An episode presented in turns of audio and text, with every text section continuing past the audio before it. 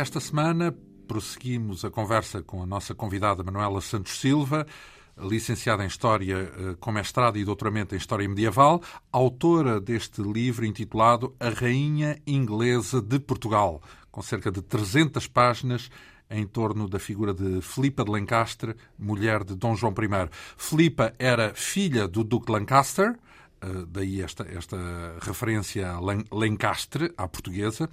Eh, ela viveu a infância e a adolescência na Inglaterra. Ora, na semana passada vimos eh, como é que veio parar a Portugal, resultado da intenção do pai que queria a ajuda de Dom João I para, veja-se bem, para conquistar Castela. Vimos, aliás, como essa intenção, depois de uma, de uma tímida incursão em território castelhano, como é que acabou por resultar numa inesperada aliança entre o Duque de Lancaster e o rei de Castela, Dom Juan, porque uh, uh, houve o casamento, prepararam o casamento entre a filha mais nova do Duque inglês com o filho do rei castelhano. Por outro lado, reforçou-se a aliança entre Inglaterra e Portugal, com o casamento de Filipe de Lancaster com Dom João I. Alguns lá, cronistas referem que terá sido um casamento algo forçado, que as primeiras impressões de Dom João acerca de Dona Filipa não terão sido, digamos, as melhores. Acontece que o casamento não só durou bastante, como foi até profícuo dando origem à chamada inclita geração, os famosos filhos de Dona Filipa, sobretudo Dom Duarte, que acabaria por ser rei, o célebre infante Dom Henrique e uh, o igualmente célebre Infante Santo Dom Fernando. Ora, uh, pegando no fio desta história, uh, os filhos, a ínclita geração, finalmente, pela mão de Dona Filipa, quando é que nasceu, quando é que nasce o primeiro filho? há informações contraditórias acerca do nascimento de uma filha que terá morrido muito cedo, muito prematuramente, que Fernão Lopes, num dos pontos da sua crónica, põe como tendo nascido em julho de 1388, mas não uhum. tendo durado mais de oito meses. Ora, mais ninguém confirma essa informação e a verdade é que nós sabemos que há uma filha com o mesmo nome eh, que Fernão Lopes aponta que está viva em 1401 e é apenas num documento, só se conhece esse documento. Uh, por isso, uh, sabe-se que ainda houve uma filha que não se sabe uh, exatamente quando nasceu e que terá morrido muito cedo. O primeiro filho de que se tem a certeza terá nascido em 1390. Então, isso era importante porque era o herdeiro. É? Exatamente, e será um filho varão e de nome Afonso. Afonso era o nome, era o mítico, nome comum, mítico do, do fundador da, da nacionalidade. nacionalidade, não é? da monarquia portuguesa. Eh, era também o nome do bisavô do, da criança, ou seja, de Afonso IV, pai de Dom Pedro, avô e Afonso de... é o que há mais. Né? Portanto, Mas é muito importante esta questão. Em Espanha também há uma, uma, uma, série de Afonsos, ah, e, é em Portugal também. Portanto... Mas, mas, é muito importante esta questão de, do nome de família, porque nós vamos ver que todos os filhos de Dom João I e de Dona Filipe de Lencastre vão ter nomes de família e de preferência, nomeadamente os varões, de reis de ah, Inglaterra esse... ou, de, ou, de, ou de Portugal. Mas, mas com algum intuito político? Isso, isto não era uh, normal, haver filhos com nomes de reis? Era normal. Uh, penso que no, neste caso é ainda mais obrigatório, porque de facto tratava-se de uma dinastia que tinha origem num bastardo. Uhum. E não era tão bem visto como, como isso que uma dinastia reinante fosse, tivesse origem num bastardo. Embora os bastardos ganhasse, tivessem uma consideração social bastante grande e Sim. normalmente fossem. Não aquilo que hoje o nome, a palavra parece não, indicar. Não, não é? uh, embora fossem normalmente criados na corte, quando eram reconhecidos pelo pai, uh, que tivessem muitas vezes grandes favores da sua parte, grandes cargos, não eram normalmente uh, posicionados de modo a poderem vir a herdar a coroa. por isso, a dinastia chamada normalmente Davis, o que me parece, de facto, não um nome muito feliz, porque, de facto, o seu fundador deixou de ser mestre Davis para poder ser rei, mas a chamada normalmente dinastia Davis tinha problemas de imposição enquanto dinastia legítima. E os filhos de Dom João I... Por isso é que, na tiveram... Batalha de Alves Barrota, Dom Juan de Castela tinha do seu lado muitos nobres eh, portugueses que eram Sim, claro. contra a, a, Dona a linha Beatriz, da sucessão. De... Dona Beatriz, sua mulher, tinha sido jurada em cortes como herdeira do trono de Portugal. Era legal, digamos Era assim. legal, uhum. exatamente. De facto, mas depois lá está, depois mas... entra o Dom João das Regras a, tentar Dom João, explicar. O Dom João das Regras tentou virar uh, todas as questões de legitimidade, mostrando que nenhuma delas, todos. exatamente, nenhuma delas uh, era de facto a, a, legítima linha e assim uh, tentou, pelo menos para consumo Convenceu. interno, para consumo interno, convencer o reino de que aquele era o único uh, herdeiro que convinha. O que não quer dizer que, de facto, em termos internacionais, uh, tenha havido muita facilidade por parte da dinastia Davis de se mostrar como, de facto, uma dinastia legítima logo de início. E eu tenho, estou em crer que muitas das dificuldades que Dom João I terá demonstrado em casar os seus filhos, que casaram todos muito tardiamente, têm a ver precisamente com esse facto porque não era da linhagem mais conveniente, digamos assim. Ora, mas vamos então falar dos filhos. Portanto, temos então, vá lá, com destaque Dom Afonso, mas ele não foi rei. O que é que lhe aconteceu? Ora, Dom Afonso nasceu, portanto, em eh, julho de 1390, em Santarém. Terá sido criado e, e considerado o herdeiro uh, até aos 10 anos de idade. Uh, embora se tenham seguido a ele logo uma série de outros irmãos. Uh, contudo, aos 10 anos de idade, em dezembro, uh, pensa-se que terá sido ou por uma doença ou por um acidente, não se tem a certeza qual a razão, a criança com 10 anos de idade, portanto, terá morrido Ai, não, quando não, estava à corte em Não há, não há informação sobre a forma como morreu? como morreu? Não há informação como morreu. Sabe-se apenas que morreu em Braga em dezembro e, de facto, o seu túmulo, uh, ou pelo menos aquele que se pensa ser o seu túmulo, está na sede de Braga, uh, um, um, belíssimo, uh, uma belíssima arca tumular, que aliás foi alvo de restauro há pouco tempo e que se atribui precisamente à, ao, portanto, à, à, memória do infante Dom Afonso. de facto, Uh, o, o, herdeiro será, a, a, partir de então, a partir de 1400, uh, Dom Duarte. Dom Duarte. Que é o segundo, que é o, filho, o, segundo filho uh, varão. Nasceu em 31 de outubro de 1391 em Viseu. e, curiosamente... Tinha, tinha então 9 anos, quando morreu o mais velho, não é? Exatamente. Uhum. E, curiosamente, Dom Duarte também eh, para alguns, será o primeiro filho que não nasce sob suspeita. Eh, porque, como falámos na semana passada, eh, Dom João I e Dona Filipa de Lencastre esperaram longos meses que viesse a bula papal que dispensava Dom João I dos seus votos clericais e que lhe permitia, portanto, ser um rei de pleno direito, porque um clérigo não podia ser rei, e também casar.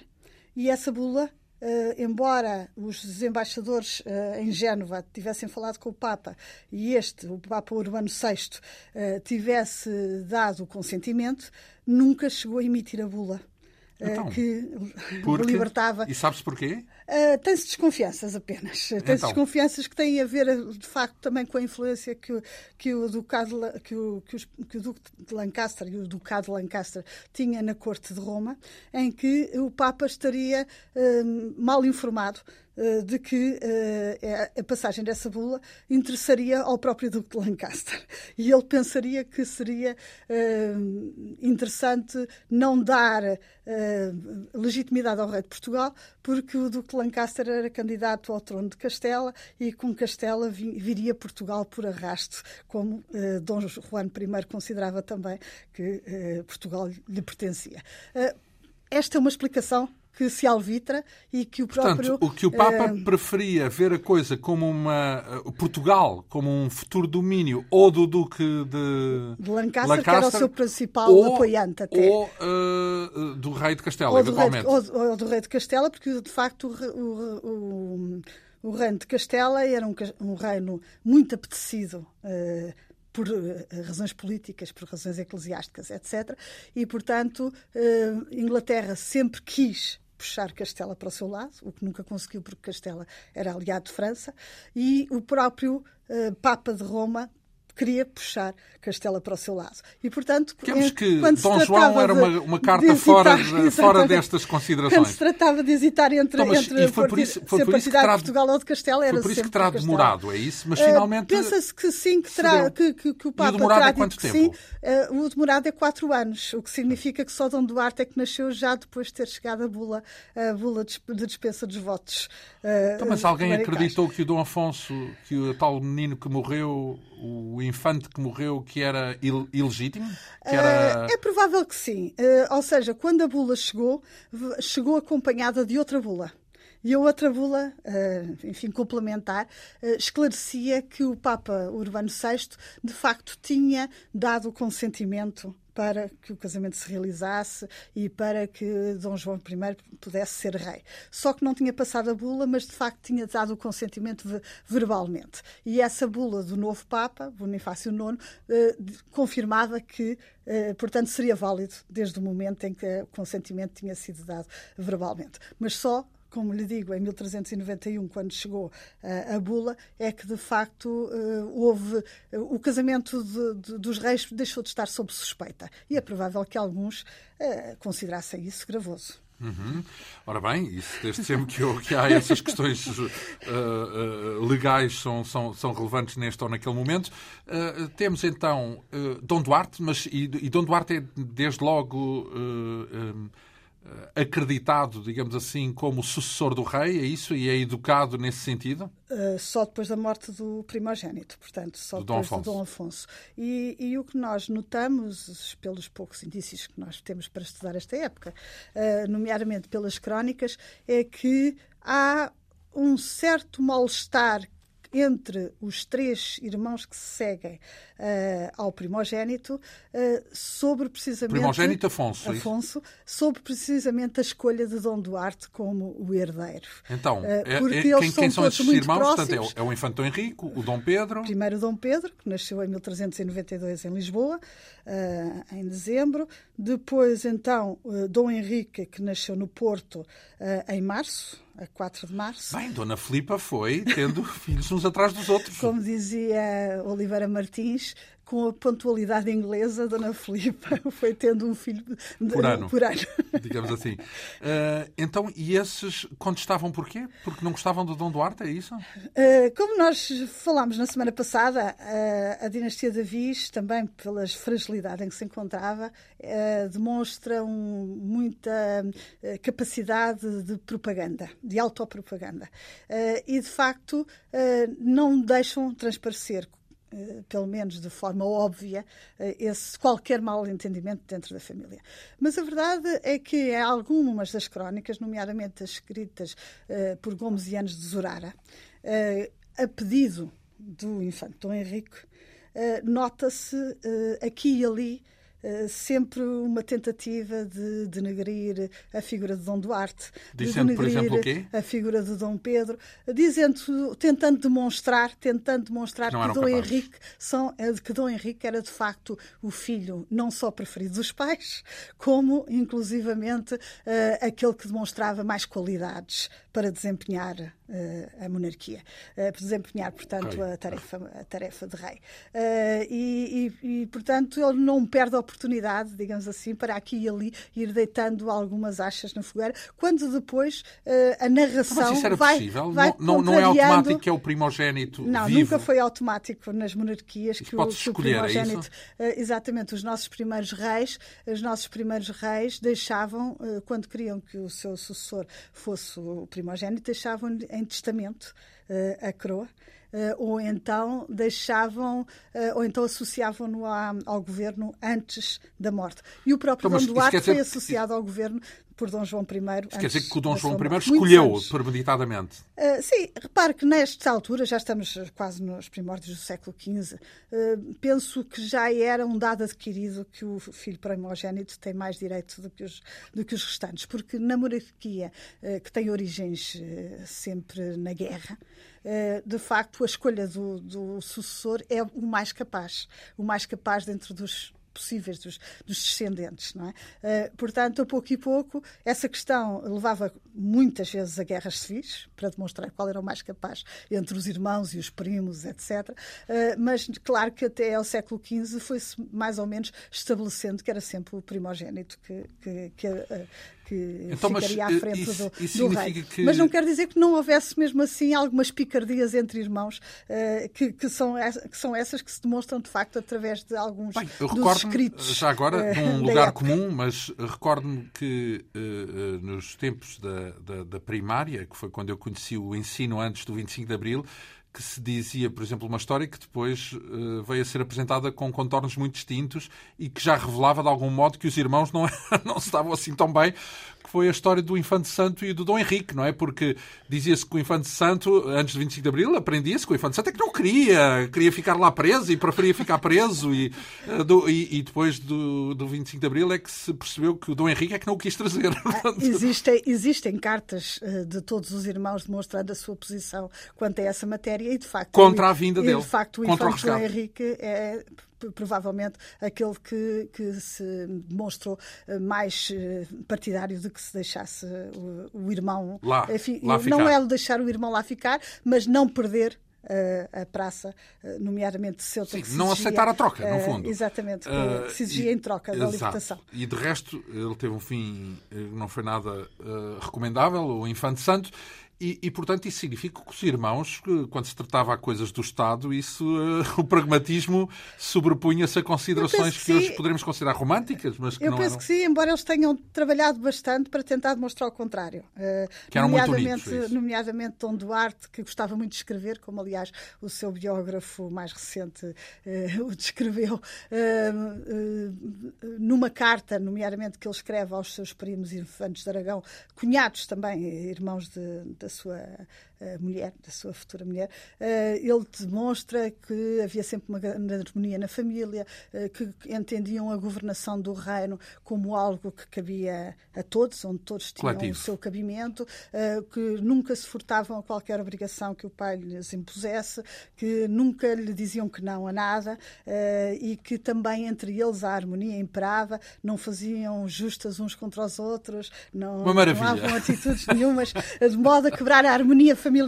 A harmonia familiar era, era sempre a, a então, prioritária. Então, mas uh, a minha pergunta é: uh, do registro que existe sobre Dom João I, ele de facto uh, preferia Dom Duarte como seu sucessor? É difícil chegar a essas conclusões, mas a verdade é que nas narrativas pró do próprio Gomes Anos de Zorara, que, que tenta provar que Dom Henrique era melhor para a governação do que os outros irmãos, se nota que, de facto, em quem Dom uh, João I se apoiava era, de facto, em Dom Duarte. Dom Duarte. Então vamos... E... Uh, sei que este programa, agora se continuássemos, se pegássemos aqui em cada um desses filhos, era mais três ou quatro programas para cada um deles. Mas vamos dizer de uma forma sucinta quem foi essa inclita geração, caso a caso. Ou seja, temos Dom Duarte, podemos dizer em poucas palavras o que representou Dom Duarte no seu papel histórico, como rei, nomeadamente, o que é que Sim. ele fez, o que é que, porque é que foi importante, quanto, quanto, quantos anos reinou ele depois do pai? Reinou muito poucos anos, efetivamente, como titular, mas reinou muitos anos na sombra. Ou então. seja, porque desde uh, os começos da preparação de, da tomada de Ceuta, uh, Dom João I terá passado toda a governação, praticamente, para Dom Duarte. Isso foi durante quantos anos? E isso foi desde cerca de 1411, 12, até à morte do pai em 1433. Ou seja, Dom Duarte, Dom Duarte é um rei sem coroa durante 20 e tal anos. E depois, e depois governa 5 anos. 5? 5 anos incompletos. Uh, e uh, essa marca, e ele deixa a marca dessa, desse poder executivo? Uh, não tanto da marca do Poder Executivo, enfim, em termos legislativos, nomeadamente a, a famosa lei mental, uh, que estabelece, nomeadamente, as sucessões uh, relativamente aos bens da coroa uh, que, e, outras, e outras legislação, outra legislação importante, terá sido ele, de facto, o autor, o mentor e, e implementador. Mas ele era, sobretudo, um grande intelectual. Então. Ou seja, era um grande pensador.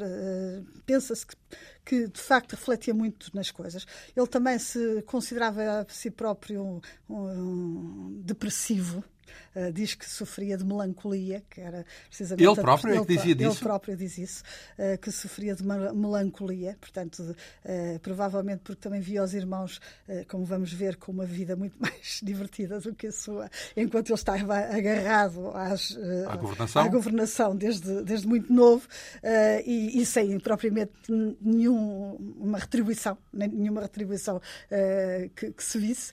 E, e, e Bem, mas, ele, mas ele, por exemplo, foi autor uh, do Leal Conselheiro, que é uma obra uh, extraordinária. Sobre? Uh, que, que é, uma, é uma obra de reflexão sobre o poder, no fundo, de reflexão de filosofia do poder, podemos assim dizer, que demonstra uma imensa sabedoria de conhecimento dos clássicos. E o Conselheiro é ele? É, uma, é autobiográfico isso? Não é, não é necessariamente. Porque ele ajuda o pai, não é? Exatamente. Não, não necessariamente ele é ser o mesmo, em abstrato. É, é, ele, ele tem também ainda uma outra obra que, que o Luís Miguel Duarte, que fez a sua biografia, uh, diz que é um caderno de apontamentos, onde ele apontava tudo aquilo que achava interessante, nomeadamente onde estão precisamente os conselhos que os irmãos lhe deram sobre uh, a questão de Tanger, onde, do Dom, do onde Fernando. Ficou, ficou lá, em que ele tomava nota desde mesinhas para várias doenças até endereços de como é que se devia dirigir aos vários correspondentes que tinha na, no, em, todo, em todo o Ocidente, etc. Todo o tipo de, de tipo de estavam ali, uh, propostas para o regimento da sua capela real, uh, os, os, a tal carta aos infantes de Aragão, de que há pouco mencionei. Portanto, e, e, e, portanto, essas obras, além do manual de equitação, além do manual de equitação, como Era um se chama Joseph um cavaleiro, é exatamente, também, que ele próprio escreveu, que se chama o livro de Bem Cavalgar em toda a, toda a cela. Ah, isso, que é, isso é bem famoso. É de, exatamente, que é, que é de facto, o, segundo o Joseph Peel, que o, que o editou, uh, o primeiro manual de equitação do mundo. Uh, portanto, terá sido. Bem, então isso é logo à cabeça, portanto... é um cavaleiro, é um rei cavaleiro. Exatamente, é um rei cavaleiro. Não era só intelectual, era também um rei cavaleiro. E, portanto, ele, sobretudo, eu acho que é essa o seu legado, digamos. Esse, além de uma quantidade de filhos muito, muito elevada. Quantos que, filhos teve, Dom Duarte? Teve muito, a rainha teve muitos partos em muito pouco tempo em muito pouco tempo. Muitos e, aqui? Uh, cerca de uma dúzia, de uma, de 10, 12. não lhe posso dizer ao, ao todo a quantidade, de, a quantidade de partes que teve, porque alguns, inclusivamente, morreram, mas chegaram a ter mais do que um filho por ano. E, portanto. Então, se, se calhar era genético, porque a Dona Filipa também tinha. Exatamente. Ora... E, e, e conseguiu casá-los todos muito bem. Uh, um pouco ao contrário do que uh, das dificuldades que nós adivinhamos que digamos que a sua geração teria tido. O que quer dizer que a dinastia portuguesa já estava implementada, imposta, etc.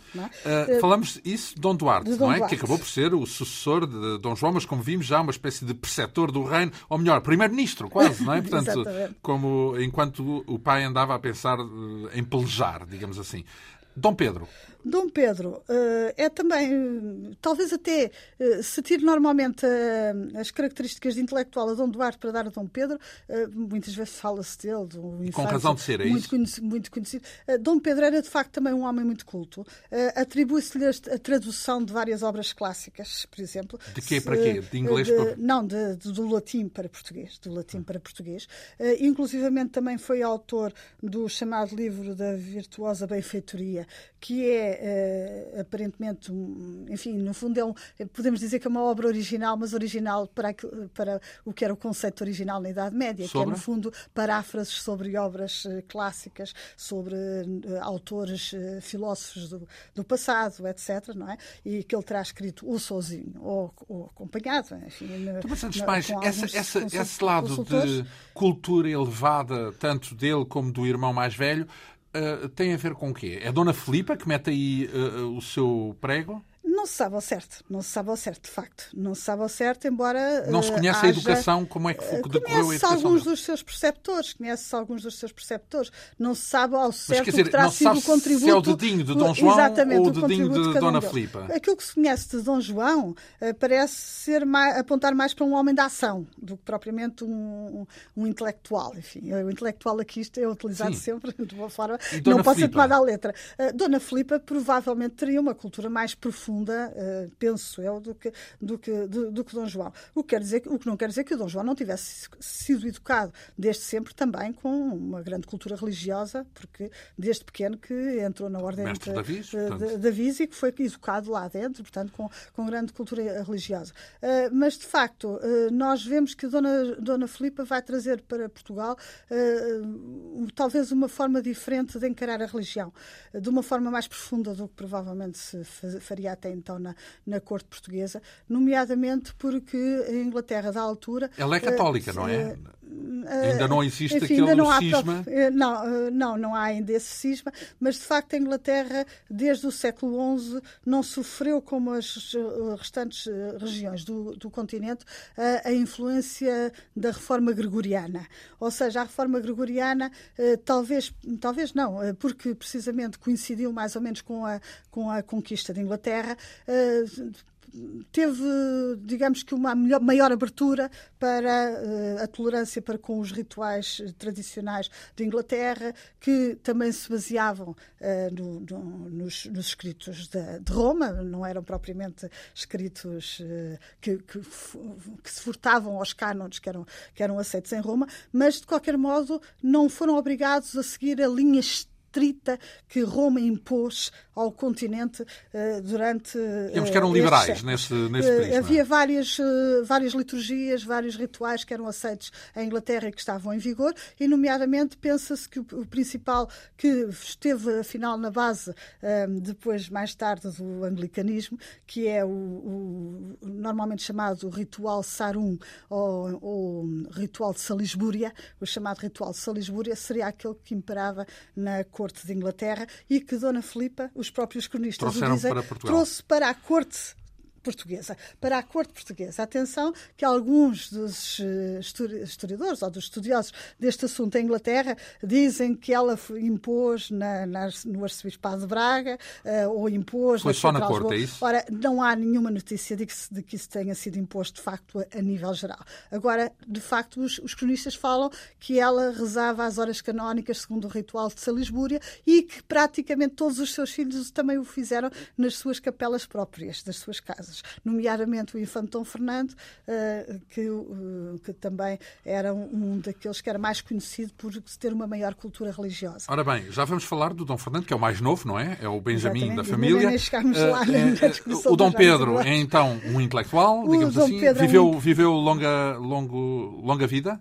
Eh, não, não muito, porque depois, eh, enquanto depois da morte de Dom Duarte eh, e depois do, de, de, alguns anos a regência estar entregue à cunhada, ele acabou por conseguir tornar-se regente e conseguiu também impor, digamos que a sua filha como mulher do futuro rei Dom Afonso V, mas isso não o livrou de entrar em guerra com o sobrinho mais tarde uh, e acabar por ser morto em batalha uh, com o sobrinho. Portanto, a sua vida acabou por não ser muito grande. Mas é mais conhecido, sobretudo, por ter sido o infante mais viajado, chamado às vezes infante das sete partidas, porque de facto ele ter-se zangado com Dom João I em certa altura de, ainda da sua juventude, vinte e poucos anos, e partiu uh, em viagem ah, pelo qual, mundo visitar os parentes ingleses. Jack Kerouac, pela estrada fora. Visitou os, os parentes ingleses esteve muito tempo na Flandres, esteve na Alemanha, esteve na Hungria, enfim.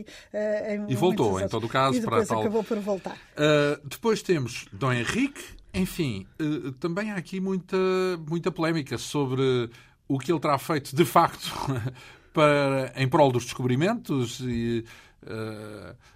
Já, já, se ouviu dizer muitas coisas sobre Sagres e sobre a escola de navegação e sobre por aí fora. Quem foi, afinal, o que é que se tem de concreto e de seguro que terá sido atribuído, que é seguramente atribuível a, a Dom Henrique? Eu não sou de todo, de todo, especialista no Dom Henrique. Aquilo que, que conheço do Dom Henrique é sempre uh, tendo em conta a sua relação, no fundo, com, com a família. Com a família. Uh, e, portanto, não gostaria de estar aqui precisamente. Bem, até porque dava mais quais... dois ou três Exatamente, programas. até porque nunca mais sairíamos daqui, porque só o Dom Henrique. De qualquer modo, quando eu falei já por várias vezes de especialistas em propaganda, estava-me sobretudo a referir a Dom Henrique, que, eh, nomeadamente, o meu colega João Paulo Oliveira Costa e, eventualmente, provavelmente também o meu colega Francisco Contente Domingos, poderão, de facto, desenvolver muito Digamos uma que vende, forma muito foi mais ele que vendeu muito bem a família. concreto, é vendeu-se sobretudo muito bem a si, a si próprio, não é? Uh, nomeadamente nas suas qualidades, nas qualidades que, que demonstrava. Quando há pouco falei de Gomes Yanes de Zurara, Gomes Yanes de Zurara repete intensivamente questões que, por exemplo, Luís Miguel Duarte, na, na biografia de Dom Duarte, diz que é até indecoroso, indecorosa a forma como Gomes Yanes de Zurara denigre, por exemplo, Dom Duarte e Dom Pedro, dizendo que os pais só se riam quando Dom Henrique uh, falava, porque tinha muito mais graça que os irmãos,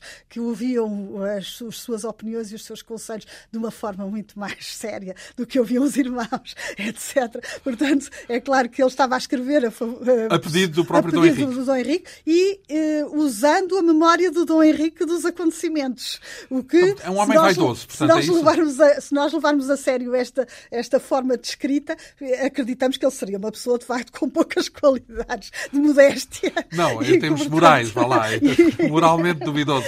moralmente uh, duvidoso. Então, mas, uh, mas antes de mais, uh, podemos-lhe acreditar sem hesitação a história da escola de navegação? Não? Ou isso também é discutido? A escola de navegação, provavelmente, tal como nós eh, pensamos que é uma escola. Isso é não, muito importante, não, porque não, é, é o início Agora, das descobertas, de facto, não é? De facto, Dom Henrique tem, tem um papel primordial nessa, no incentivo da, dos descobrimentos. Isso, isso penso que não está em está, questão. Que não está em questão. Então, mas porquê é que não, havia de ser antes o rei a, a, a ter esses, esses não louros, era necessariamente, Não era necessariamente, porque, porque, por um lado, porque essa tarefa não era necessariamente uma, uma tarefa da governação. Da governação não era? Não era A senda dos descobrimentos e a navegação não era estratégico suficientemente ao nível do reino? Penso que não se pensava dessa maneira. Uh, ah, isso nós é só combater. Além de que, além de que e, e essa é, enfim, é a minha visão, sobretudo desta uh, monarquia que é ainda pré-absolutista, além de que eu penso que a monarquia era encarada, sobretudo,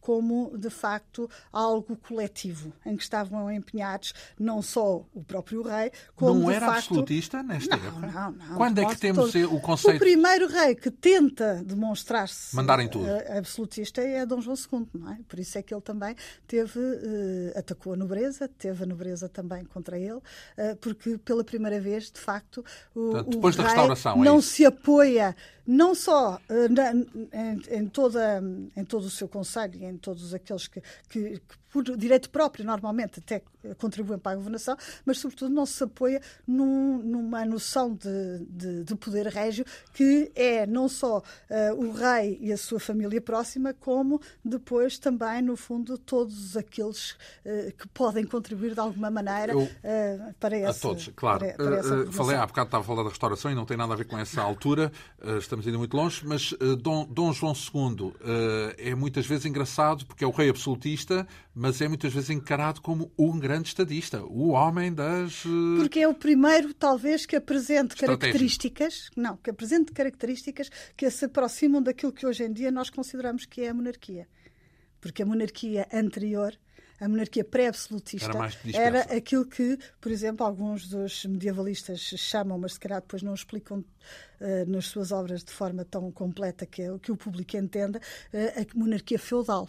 Porque, de facto, uh, o que estava na base da, do conceito de monarquia eram princípios que também estavam na base, Dos por feus. exemplo, das cúrias feudais, em que o senhor tomava conselho com todos os seus vassalos para tomar qualquer decisão. Era mais democrático. Etc. Muito mais democrático nesse sentido e, de facto, não considerava sequer que tomar conselho fosse algo que uh, aquele tinha dever de, de ouvir os outros, portanto, não é essa a questão, mas tinha o direito de ouvir a opinião dos outros para depois tomar a sua decisão de forma esclarecida. Ao contrário do absolutismo, é isso? Ao contrário do absolutismo, em que se.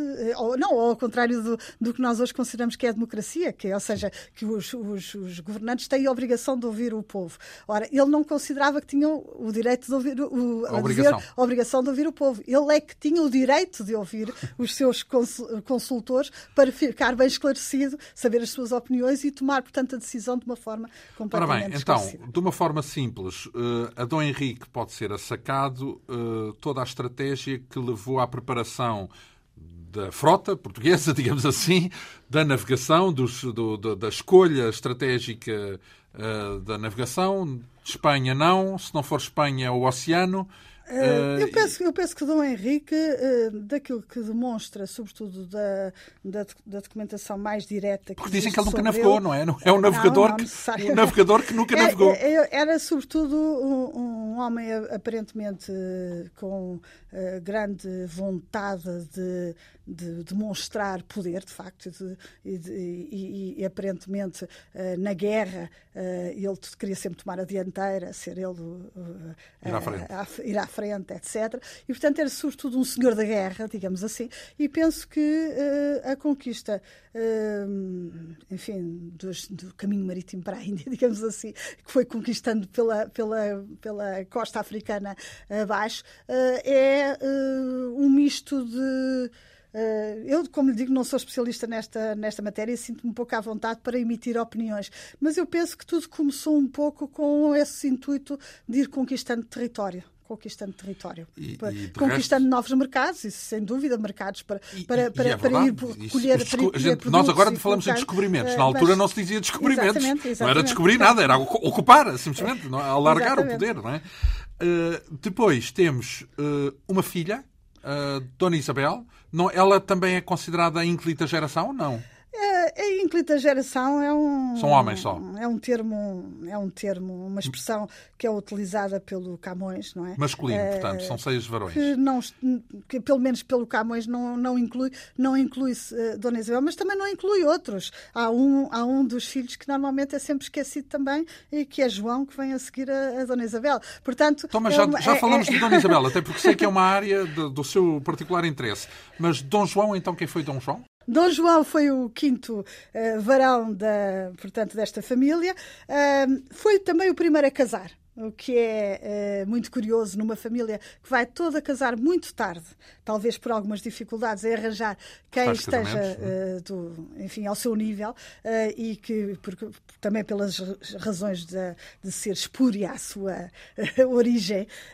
mas Dom João, além do mais, também vai obter um mestrado de uma ordem militar, da Ordem de Santiago, e vai casar precisamente com uma uh, descendente de uma das mais eh, importantes e ricas famílias do reino, que é precisamente a família que vai nascer do infante, do chamado infante Dom Afonso, filho natural de Dom João I, nascido antes do, do casamento com Dona Filipa de Lencastre, e a filha do condestável Nuno Álvares Pereira, eh, que depois eh, serão, virão a ser sogros, digamos assim, então, e, de, de, de, Dom João. E, portanto, os filhos desses dois, a, a, filha desses dois é que casa com Dom João, com é isso? Dom João. Portanto, Exatamente. digamos que o torna uh, numa relação de parentesco com o condestável, com o santo condestável. Uh, sim, vai ter uma relação de parentesco e, sobretudo, vai-lhe dar acesso a uma enorme fortuna, uma enorme fortuna, uma vez que o, que o é condestável era riquíssimo. Uhum. Aliás, o casamento da sua filha com o infante Dom Afonso, uh, portanto, filho natural de Dom João I, já tinha como objetivo fazer retornar à coroa alguns dos bens que Dom João I, muito generosamente, tinha disponibilizado ao condestável e que depois, de facto, uh, lhe faziam falta e começaram a fazer falta. E tentou reavê-los de, outra forma. de outra forma. É, então, uh, falamos de Dom João I apenas... Dom João I, de Dom João, do filho de Dom João I, Dom João, como alguém apenas inserido numa espécie de uma lógica de uh, familiar de sucessão, ou seja, não é, não é ele o intelectual ou o que quer que seja, é isso? Uh, não, não tem não aquela tem, relevância. Não tem relevância em termos de ser autor de algumas obras. Uh, também não foi, não teve as obras, a obra feita do, do Infante Henrique, nem morreu, nem morreu prematuramente, feito prisioneiro. Morreu como? morreu de morte natural, natural enfim. Não, viveu a vida toda. exatamente, acabou, acabou por ser a sua família de facto, em termos de património, sempre sempre uma transmissora do enorme, de uma enorme riqueza às gerações seguintes, que não vale a pena estarmos a falar aqui, senão nunca mais acabaríamos esta conversa. Uh, mas, de facto, uh, Dom João uh, é muito curioso que tenha sido ele escolhido para entrar desta família tão poderosa, porque é um dos últimos filhos. E isto demonstra que os primeiros filhos teriam, seriam necessários, provavelmente, para suceder uh, no trono, mesmo que à realeza. Enquanto fosse escolher quase o último filho para, para os bens uh, propriamente para, para os bens propriamente uh, Então, e Dom Fernando, que é o mais novo, o Infante Santo. O Infante Santo tem uma geografia que foi feita em sua honra e que nos dá mais alguns elementos, nomeadamente dá-nos elementos para o seu nascimento, em que parece que Dona Filipa de Lencastre, nessa altura já com 42 anos, uh, terá passado mal uh, durante a gravidez, uh, que terá sido convidada pelo seu médico e pelo próprio marido a abortar, que lhe quiseram dar um xarope abortivo porque estava em perigo a vida da mãe e que ela se terá recusado, segundo a geografia, a ser, portanto, homicida da sua própria carne e que terá posto. Assim, portanto, escrito assim, assim é escrito desta maneira. Por quem? Quem é que escreveu essa? Frei João Álvares, que é o geógrafo que terá sido criado da, da portanto, da casa do infante Dom Fernando, uh, e que quis, portanto, louvar o seu senhor numa, numa crónica que fez dele. Uh, e que uh, Dona Filipa terá posto, portanto, nas mãos de Deus o seu futuro e o do filho. O que é certo é que nem um nem outro morreram à nascença, mas segundo a geografia, a criança foi doente desde, a, desde, desde o nascimento. Frágil, portanto. Muito frágil, doente de coração até aos 25 anos, segundo diz o, o, o, o geógrafo, e que mesmo em pequenino não se lhe podia tocar, que a pele eh, saía ao, ao, ao, ao ligeiro toque Ai. e, portanto, de facto, eh, foi uma criança muito frágil, com problemas eh, de saúde durante todo o tempo e que talvez, mas, mas que Dona Filipa tinha muito, punha nele muitas esperanças porque via nele, de facto, uma piedade, uma religiosidade e uma capacidade para as questões litúrgicas. Ah, ele era santo antes ainda de ser santo, digamos assim, era, era, já era visto Ou seja, dessa forma. Conhecem-se as, as, as, as, bibliotecas que alguns dos infantes tinham eh, e, de facto, pensa-se que a biblioteca do infante, do infante Dom Fernando era aquela que era mais especializada em livros litúrgicos religiosos. e religiosos e, portanto, pensa-se, de facto, ele era muito. Então, mas já agora, lembrar místico, de uma assentada assim. que se tornou infante santo porque uh, terá sacrificado uh, para manter Ceuta portuguesa, é isso? Exatamente. Quando houve uma conquista falhada de, da Praça Militar de Tanger, eh, portanto, as condições para a libertação do infante e dos, seus, e, e, dos outros prisioneiros, como é óbvio, era a devolução de Ceuta, que tinha sido conquistada em 1415 e que, de facto, era, digamos que, o símbolo do, da expansão da expansão portuguesa. Santo porque da... uh, se sacrificou uh, para beneficiar o reino e para não ter que devolver Ceuta. É essa a ideia. Uh, essa... Lá está.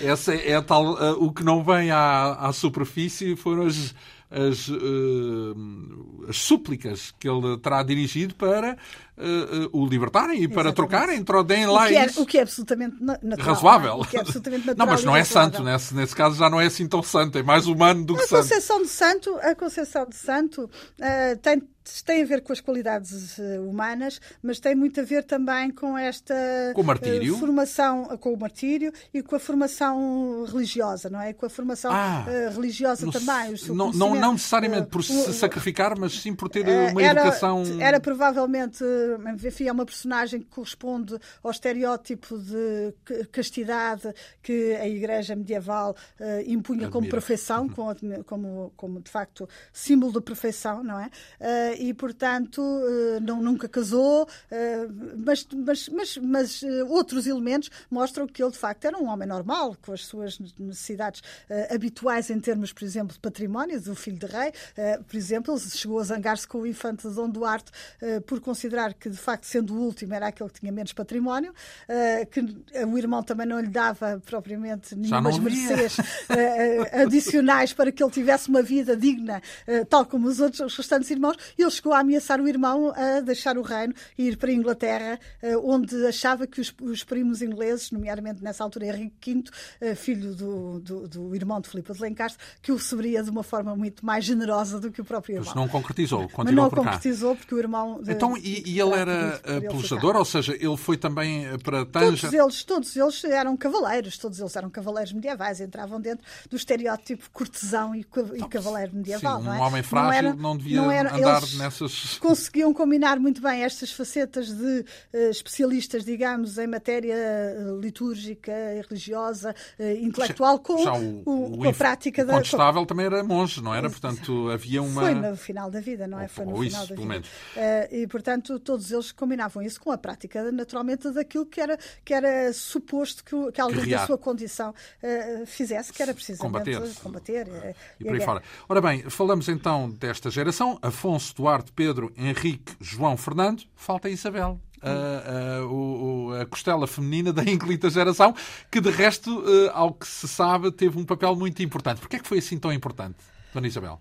Dona Isabel começou por ser muito importante precisamente pelo facto de ser uh, a única filha uh, e, sobretudo, depois da morte também. Mas isso ser filha falar. não quer dizer muito numa altura daquelas, não é? Portanto... Não, esse é o engano nosso também. Também é uma perspectivação, digamos, da Idade Clichê. Média mais moldada naquilo que conhecemos para os séculos XVII e XVIII do que propriamente na, na, altura. De facto, era através das filhas e do casamento das filhas que normalmente todas as famílias nobres, e nomeadamente as reinantes, estabeleciam as principais ligações ah, e sim, mas isso era por conveniência dos etc. pais, não é? Um, mas, mas, não, mas, mas as próprias... Filha, ter, ter, uma filha era, era de facto algo muito importante. Ah, sim, não... mas não se, não se consultava a filha para, para casar com este ou com aquele, não é? Não, não Portanto... se consultava nenhum dos filhos para se casar com este ou com aquele. Não se consultava nem as filhas, não. nem os filhos. Ninguém escolhia o seu casamento. Sim, é verdade. Mas digamos seu, que há muitos relatos de homens uh, com, com papel proeminente. De mulheres é que era uma raridade, Porque não é? não, não fazia parte, dentro de, de, do, do papel que se previa para as mulheres,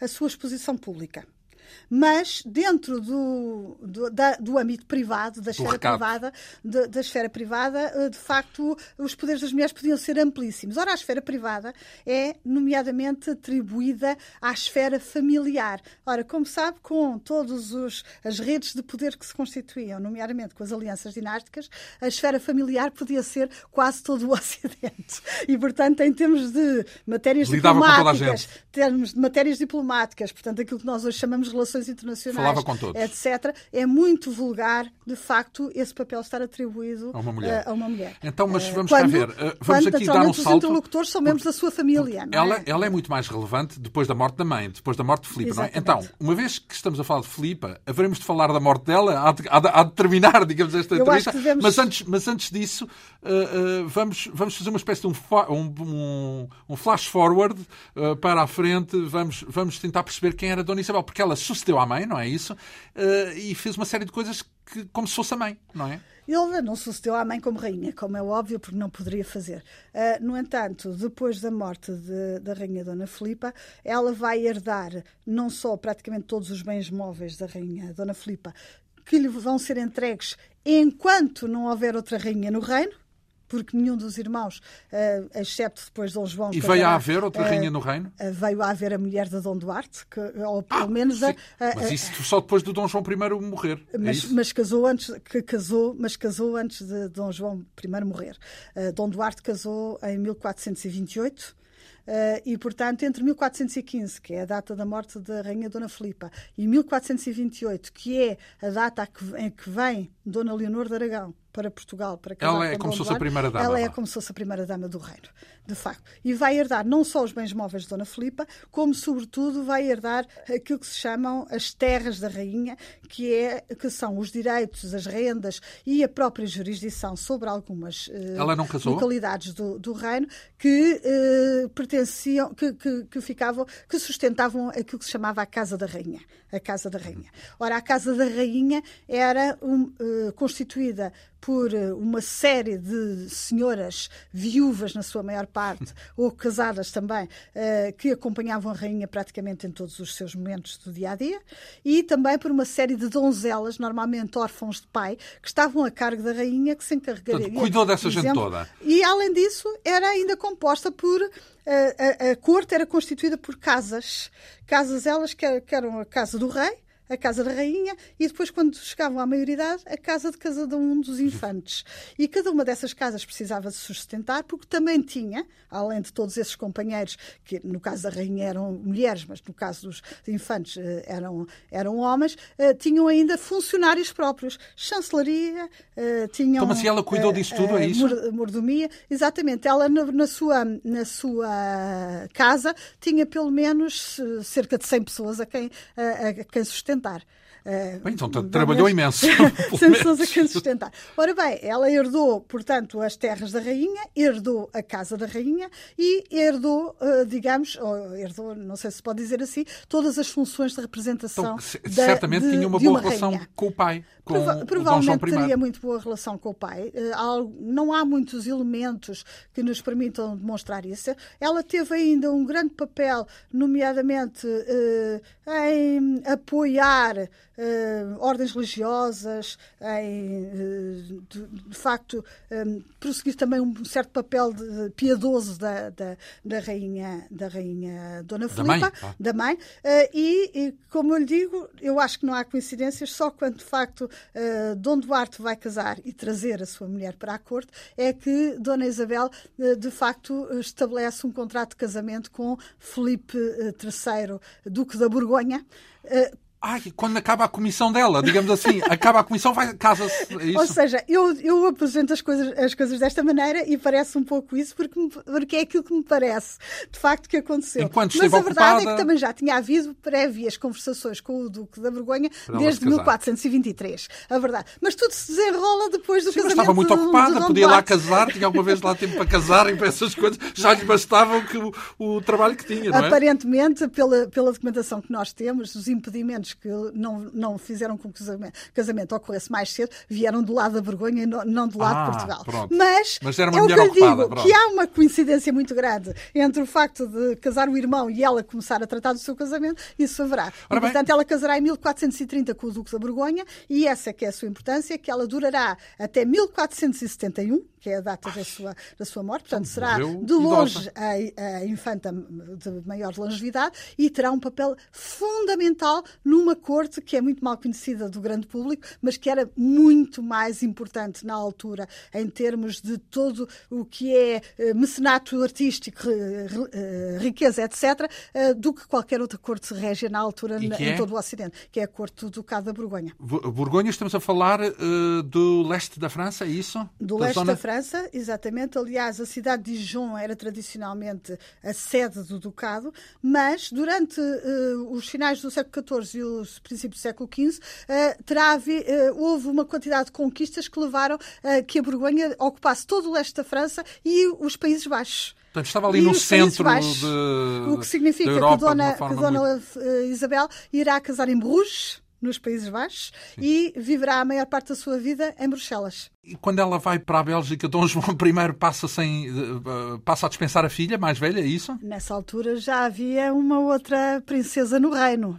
A mulher de Dom Duarte. A mulher de Dom Duarte. Então, assim, e, e, e, ocupava, fazia o papel de governanta como fazia Dona Isabel? Fazia. Eh, e com mais direitos, digamos assim, do que, eh, que aliás, a carta de doação que Dom João I tinha passado a Dona Isabel dos bens da mãe e que fora também acordada com Dom, Dom Duarte, na altura herdeiro, uh, previa que esses bens só seriam usufruídos enquanto não houvesse outra rainha no reino. Então, e ela, enquanto isso, estava lá. Enquanto... Neste momento havia uma infanta uh, que era herdeira claro, e que e veio direito, a ficar, portanto. naturalmente, com parte uh, logo imediatamente dos bens da Casa das Rainhas e mais tarde, quando uh, chegou a rainha, substituiu então, integralmente. E a influência que ela teve no centro da Europa, portanto, lá em, em, em Bruxelas ou, ou na, na, na, altura não era Bélgica, não existia isso, mas uh, uh, essa influência foi coordenada, portanto, foi estratégico da parte do Dom João I de uh, enviar a filha para essas bandas para ter influência? Não. Eu penso que não foi estratégico da parte de Dom João I. Eu penso que o Dom Estamos João I sempre... continuava a ter algumas dificuldades em colocar os filhos Na a Europa. nível de, de matrimónio. Uh, de qualquer maneira, o Duque de, da Borgonha, que teve muitas dúvidas, ao que parece, em casar com Isabel, que antes de ter casado com Isabel, apesar de já ser viúvo, ainda enviuvou uma segunda vez. Uh, já tinham sido iniciados os, os negócios do casamento casamento, quando ele casou segunda vez e voltou a enviuvar, só à terceira vez é que casou com Isabel, uh, o Duque da Borgonha uh, tinha um papel fundamental uh, como intermediário na Guerra dos 100 Anos entre a França, sua vizinha, e uh, cujo rei era seu parente, uh, e uh, a dinastia portanto, um papel de Lancaster e, portanto, era um, era um na Inglaterra. importante. E, portanto, eu acho que ir buscar Isabel a Portugal foi, sobretudo, uma estratégia por parte do Duque da Borgonha, que talvez ele não tenha entendido à primeira que lhes seria favorável, mas que lhe veio, de facto, a ser favorável, uma vez que Isabel se tornou a intermediária com procuração, procuração passada pelo Duque da Borgonha, seu marido, para todos os assuntos que tinham a ver com a Inglaterra e eh, o seu intermediário em Inglaterra eh, era precisamente um dos irmãos da sua mãe, que era bispo de Winchester, filho do terceiro casamento do, de, de, do Duque de Lancaster, eh, com a, aquela que fora amante dele durante muitos anos e que lhe dera quatro filhos. Então, em suma, foi uma, uma forma de fechar uma espécie de um círculo, num certo sentido, ou seja, de voltar outra vez a, a reabilitar a influência de Portugal por, interposta, por interposto reino na, na relação com uh, o Reino Unido, digamos, ou com a Inglaterra. Eu penso que para, para o Duque da Borgonha, uh, Isabel significava uh, uma linhagem de Lancaster com a qual ele poderia, que nessa altura estava à frente do Reino de Inglaterra, com quem ele poderia de facto reatar uns laços que lhe interessavam manter e que ao mesmo tempo não estava diretamente ligada à Inglaterra e aos seus negócios. Então... Portanto, era um, um reino neutro, mas que tinha uma linha, tinha tinha a linhagem de Lancaster lá implantada. Claro. Uh, sabendo que os filhos tiveram esse papel relevante e para lá de toda a propaganda que possa ter também nascido nesse, nesse reinado, digamos assim, Uh, uh, podemos atribuir a Dona Filipa um papel preponderante no papel que cada um dos seus filhos depois teve e da importância que cada um deles teve? Uh, o, o, historiador Peter Russell, sobretudo, diz que Dona Filipa teve um, um, uma grande pedagogia em relação aos filhos, ensinar-lhes aquilo que se chamavam as virtudes dos ingleses e que, de facto, eles passam a vida a alvitrar e a falar delas e a, a procurar virtudes tais como, seguir por exemplo, modelos. a pontualidade, essas coisas, não? não, penso que não se dirigiam a isso. Dirigiam-se mais uh, a uma tradição que não estava tão implantada na Península Ibérica como estava em Inglaterra e França, que era a tradição cavaleiresca. Ah, uh, de um certo ideal de, cortes, de cortesão que não se conhecia tanto uh, em Portugal. Uh, e, de facto, todos os filhos de, de Dona Filipa de Lencastre uh, gostam, acho eu, de se considerarem ingleses. E filhos e, dela, não Filhos dela. Uhum. E, isso também pode ter a ver, naturalmente, com as origens diferentes de ambos os pais. É? Ora bem, falámos ao longo desta hora de Dona Filipa mãe, digamos assim, ou, ou, pelo menos dos filhos, e da importância que tiveram, a tal ínclita geração. Falta falar de Dona Filipa rainha, porque ela teve teve também um papel muito ativo enquanto rainha.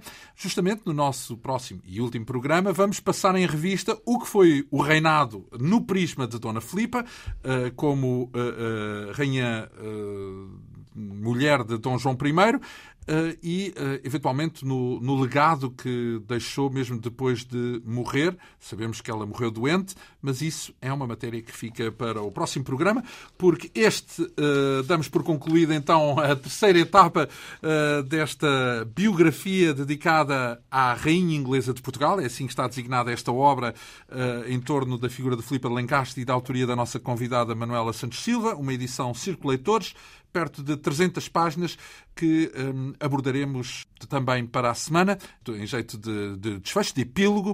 Uh, a Quinta Essência hoje teve a assistência técnica de Ana Almeida, produção, realização e apresentação de João Almeida. Obrigado pela atenção. Regressamos dois a oito dias.